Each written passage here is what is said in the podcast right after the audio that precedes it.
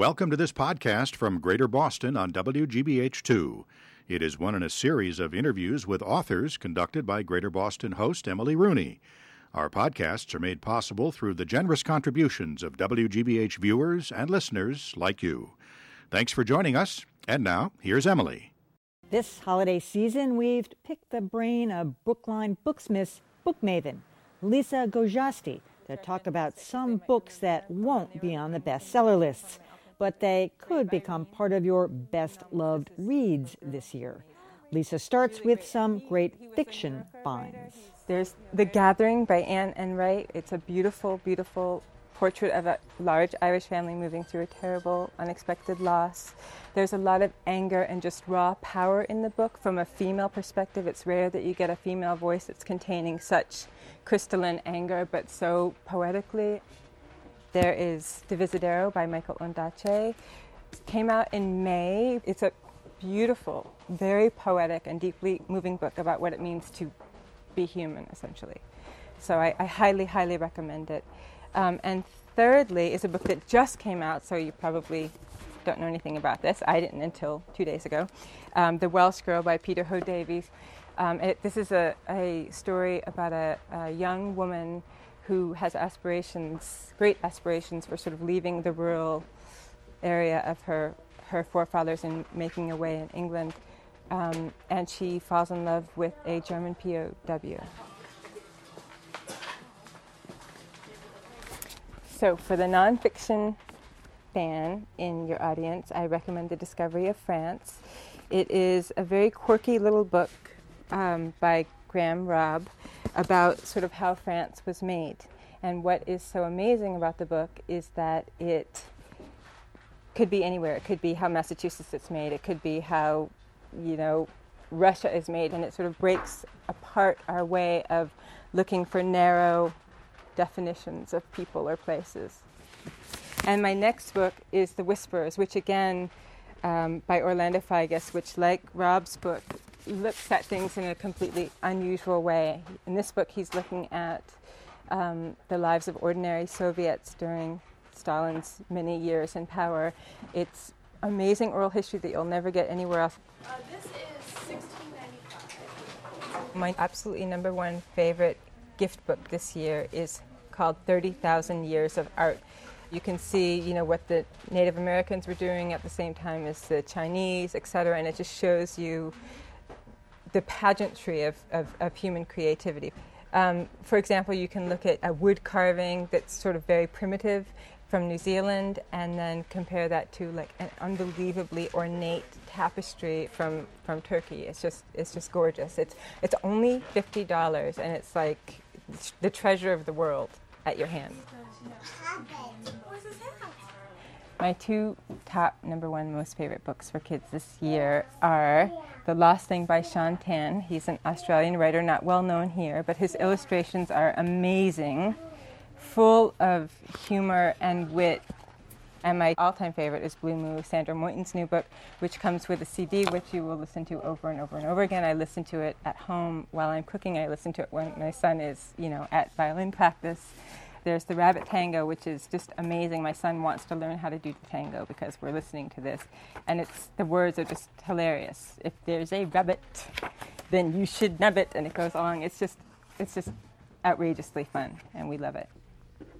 All right, those were those books. And now with me are novelist Julia Glass, author of The Whole World Over, novelist Tom Perrotta, author of The Abstinence Teacher, and novelist Claire Cook, author of Must Love Dogs. Welcome to all, and we've got a great selection of children's and fiction and nonfiction, and we're going to start with you, Julia. Well, I couldn't possibly have a holiday book list without at least one book for the youngest readers, or I should say the youngest book lovers, since this is a wonderful picture book called Zoology by Joëlle Jolivet that it's, it's just it's a splendid wow. book with beautiful graphics and it categorizes animals by whether they live in the jungle or underwater or, or they're black and white or large and small and it's been a perpetual uh, favorite of ours in my household since my youngest son was three till well he's seven now and he's still he still loves it, and we give it as gifts frequently. And the scale of it is, it's a beautiful book to share on Looks the floor too. or in a lap. Yes, this one we've had for, I think, four years now. Oh. And then I'll get to some more grown up books. I have to say that I think one of the nicest holiday gifts I feel I've gotten this year is that two of my favorite contemporary novelists came out with novels just recently. And the first one that I'll mention is it's by Peter Cameron, fabulous novelist that I think is not read enough. It's called Someday This Pain Will Be Useful to You, which believe it or not is a quote from Ovid. And interestingly it's being marketed as a young adult book and it, what it really is is it's the 21st century catcher in the rye. Hmm. It's about a young man named james Sveck who lives in new york city and he's in that summer between high school and college when it really brought back for me the agony of wanting to skip all the hard stuff before growing up. Hmm. And he's decided he doesn't want to go to college but wants to buy a house in the midwest and read trollope. And it's about how he is disillusioned from that. Mm-hmm. But it's a it's very moving, and I'd say it's not just a great book for smart teenagers, but for grown-ups too. I, I really love this book, and this is the latest novel by Stewart O'Nan, and it's called Last Night at the Lobster, and it's a small novel, but it takes place in one day at a Red Lobster restaurant, one of those chain restaurants in a mall that is closing that day. And it's all about the life of the manager, Manny. And I think that's a wonderful character name for an everyman. And it's really a love story. It's a love story about a man and his work. This man has loved being the manager of this store. His employees are like a family to him. He's also thinking back on a love affair he had with one of the waitresses. Um, it's a, it's just a gorgeous, poignant story about a very ordinary life in a very ordinary place. Very New England book as Yeah, well. sounds good. Takes place in Connecticut. And this is just an all time favorite of mine. It's, it's a novel called Eva Moves the Furniture by Margot Livesey. And it's, I've given it to many book clubs who've raved about it, also to friends.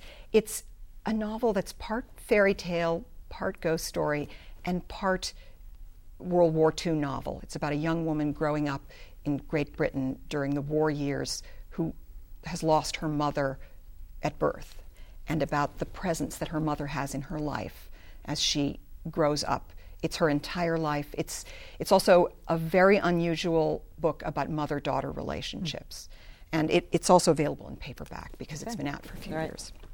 And the last novel, it's actually not a novel, the last book that I've brought, I have to confess I'm not I don't read a lot of nonfiction. but I this one has really moved me. This is a book called Soldier's Heart: Reading Literature Through Peace and War at West Point by Elizabeth D. Samet. Now, this is going to sound a little corny, but I think during the holidays it's important to be mindful that we're that we're a country at war. And what this book is is this woman's m- memoir about teaching English to young cadets at West Point from 1997 until the present. In other words, in years that we were at peace and years that we're at war. And it's it's extremely moving and it's very unsentimental. There's a lot of very intelligent reflection about the relationship between art and war, between the imagination and courage, and um, and it also has reinvigorated my interest in a lot of classics like the Iliad. All right, Julia, thank you for those. And um, Tom, what do you got?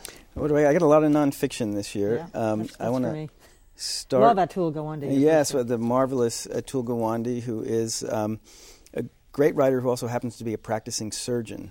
And in his book, Better, um, he really looks at the entire medical profession um, in a wide ranging way. He talks about things as humble as uh, how hospitals try to get doctors to wash their hands more to reduce infections, to you know dramatic advances in battlefield medicine that have allowed so many grievously wounded people in Iraq to uh, survive and come home. Um, it, it's just a really compassionate, human, and smart look at the entire medical profession. So, really, a wonderful book.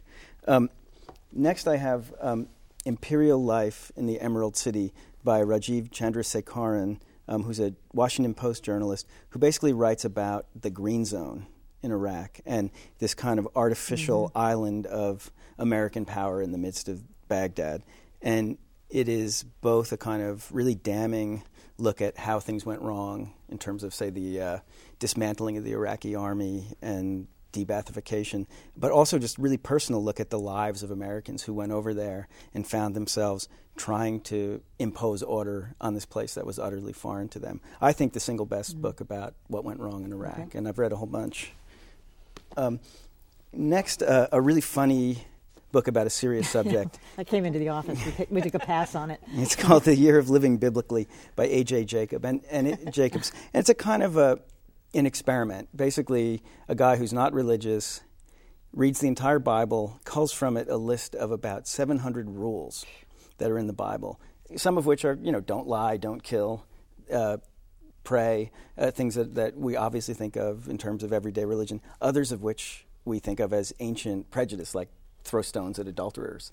And he tries, to the best of his ability, to integrate these rules into his daily life. And it's, it's very funny on it the one fun, hand, yeah. but really a kind of, at times, a very thoughtful meditation on what it means to be religious, what it means to have religion as a practice in your, li- in right. your life. Um, I have one novel. I, I don't right, have it in my hand. I got to get to. Oh, okay. Oh, you do have it. All right. I, I don't have it here, Oh. but but it, it's uh, "Be Near Me" by Andrew O'Hagan. A really wonderful, quiet novel uh, about a kind of inflammatory subject. A priest who uh, is uh, caught in a scandal. All right, Uh, gotta get know to all it. Let's Okay, go. sorry about that. Oh, that's okay. Um, I picked uh, Run by Ann Patchett partly because it looks like it's already wrapped, Yeah. which I think is, is great. It looks like that foil paper, but she's a fabulous, fabulous um, author. And this is set in Boston, which she's from Nashville, so they're not normally. And um, it has, um, it's essentially about family, but there's politics and religion and, um, you know, privilege and poverty and love. And um, I think, I know you're not a big novel reader, but I think you might like this I read one. the Emily. reviews on that one. It was kind of meant so meant. Well, reviews, please. Oh, we didn't have reviewers this year. Yeah, Are we we skipped go the there? reviewer. No. um, Breakfast with Buddha, Roland um, Merullo, who's a, who's a Massachusetts um, author. Um, I just think so many of us are searching for meaning in this crazy holiday time with, with you know so much stuff and commercialism, and so this is just a fun take on that. It's a great road trip novel, but it also um, is there's a lot of searching, you know, searching for meaning in it, and it's really funny and inventive. And um, I don't know if you'd like it, but it's a really good novel No go by me. but other people might. Um, this one, Manless in Montclair, um, I picked Oh, yeah, that's because cute. yeah, I picked it. Um, it was sent to me to blurb, and I liked it enough to do that. And it, um, a woman doesn't start off so Yeah. funny, but a woman walks ho- comes home one day and her husband's dead, but eventually. She heals a little, and her youngest daughter asks her to find her a new daddy for Hanukkah. And um, great tips in here if anyone out there is single and looking. So, and then finally, the last pick. Um, I just wanted to find a traditional Christmas book for people who, who Yeah. um, celebrate that. And Caroline Kennedy Yeah, pulled together a her on the great radio the other day. collection. Great. You're um, uh, so this is Christmas. John and Yoko is in here. Um, great. Tr- love yeah, I know. I heard you say that the other night. Great. Uh, oh, Truman Capote essay that'll make you cry. Some just essays by everybody and poems and um, great little bookmark in here too, which I thought was a nice little added thing. And um, and also I think the funniest thing was the Macy's instructions for holidays for Santa Clauses, how they have to behave, like no sudden movements, careful how you pick up the kids, and it was just a Any tips book. for anybody who just goes into a bookstore cold, you know, and starts looking around? Ask the people Talk working there. yes, yeah. absolutely. Abs- They- yeah. they really have They know. Yeah, Tell them we what- love going tell to the them booksmith because they Booksellers are the they're oh, great. Yeah, and They there's know- so many great independent booksellers around here There who, are. with All people right. who just know their stuff. All right, this is a popular show, and everybody loves your book selections. I know we'll be getting lots of hits on our website. So Claire Cook, Tom Perrotta, Julia Glass, thank you so much. And as I said, you, you. can find our list of holiday books and movies on our website at greaterboston.org. Thanks for listening to this podcast, one in a series of interviews conducted by Greater Boston host Emily Rooney. We invite you to watch Greater Boston weeknights on WGBH2 at 7 p.m. and again at midnight. The program is also available through Comcast On Demand.